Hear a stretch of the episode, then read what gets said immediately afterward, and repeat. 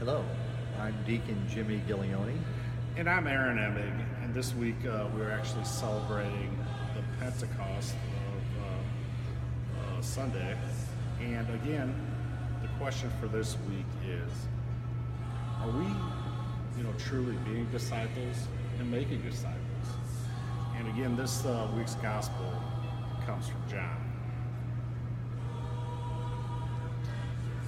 That's a great question. Are we being disciples? Are we making disciples? Most Christians, they don't think about the fact, the theological fact, that we cannot love God without the Holy Spirit. We have the gift, the free will to love God, and the Holy Spirit guides us to use that gift properly. We need the Holy Spirit. He gives us power, peace, pardon, the Holy Spirit continues to guide us. St. Paul says that no one can say that Jesus is Lord except by the Holy Spirit. And it might seem strange to say it this way, but when we pray, it's God who has prompted us, nudged us, if you will, to pray. God the Holy Spirit inspires us through the example of Jesus Christ the Son to pray to the Father. So yeah, I know it sounds a little strange to think of it, but when we do think about it that way, it makes perfect sense. By the workings of the Holy Spirit, most especially the workings of the Holy Spirit through the sacraments of baptism and the sacraments of confirmation, we become sons and daughters of God. The Holy Spirit enables us to walk with God. The Holy Spirit enables us to love God. The Holy Spirit enables us even to believe in God. And so our yes to God begins first by the guidance and the inspiration of God in the person of the Holy Spirit. Yeah, you know, it is try, kind of hard to grasp that Holy Spirit, you know, being a, person, but that is one of the greatest gift, the greatest gift that Jesus gave to us is that Holy Spirit. And you know, that Holy Spirit, again, like we said, was that advocate that helps us and guides us throughout any situations in our lives, you know, good times and bad, uh, bad times. He's also the one that helps us become disciples, those missionary, intentional disciples we talk about, and also gives us the courage and what words and knowledge what to say to spread the gospel to all nations, like the Great Commission. And again, he just wants us, uh, the Holy Spirit, just to get in our hearts. You know, people ask me, what do I need to say? What do I need to say? Just speak from your hearts.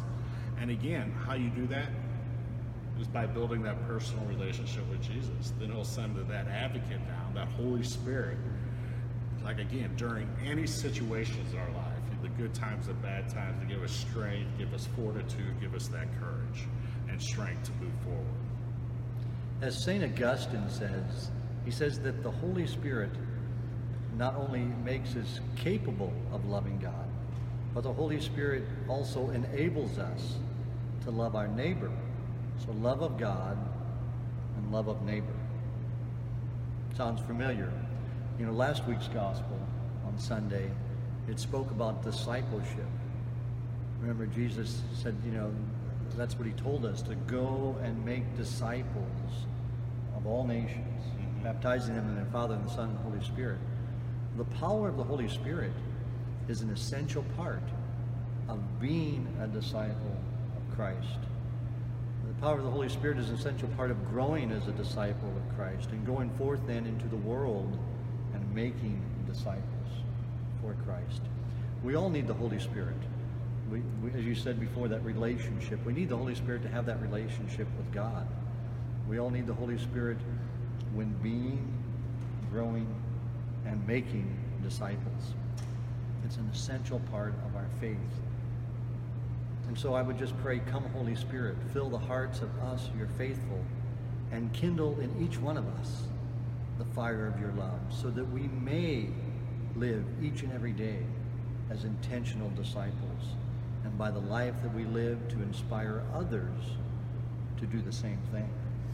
Yeah, I mean that uh, it's Jesus gave us a pretty strong, big commission to go out there and spread to the whole world. But, you know, like I said, people ask, hey, what do I need to do to proclaim the good news? Well, first you got to learn it, know it. But we just need to have that Holy Spirit again to be our advocate, which will help us speak, you know, from our hearts, our soul, and our mind of what Jesus wants us to say to that particular person that we're trying to bring closer to God.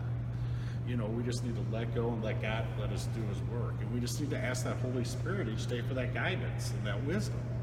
You know, we need to pray again, like I said, for that courage, that fortitude, that wisdom to bring new disciples to Jesus. And we only can do that, you know, with that Holy Spirit. And like I said, instead of trying to figure it out ourselves or asking a spouse or a teacher, we just need to rely on that Holy Spirit each and every day to lead us to those best choices in our lives so we are disciples of God and then in turn turn others to Jesus Christ as well. Our wisdom words for this week are part of that prayer that I just said before.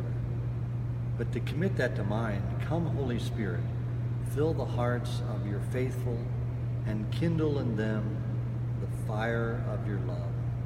I don't know who wrote that prayer, but it's just a great, simple prayer. It's a great prayer to say every day. Yeah, I agree, Deacon Jimmy.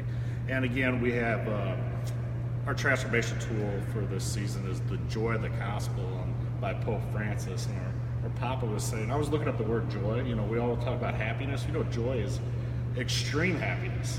So I was like, whoa, we're going to have extreme happiness with this gospel. But that again is the foundation of Christianity. Is the daily gospel so that we could build that personal relationship with Jesus. And again, uh, we're giving the free copies of that book over at uh, Morris Hall every Tuesday at 2:10 p.m.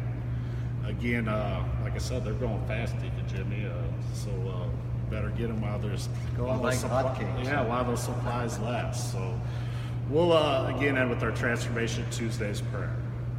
Jesus, how do you want me to transform my life today? Again, thank you all for being with us as we conclude our Easter with an Easter blessing.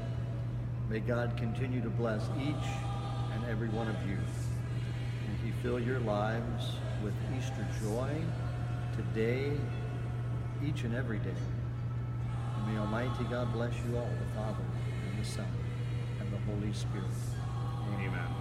Thank you for being with us, and God bless you all from Saints Peter and Paul Catholic Church, a spiritual home for everyone.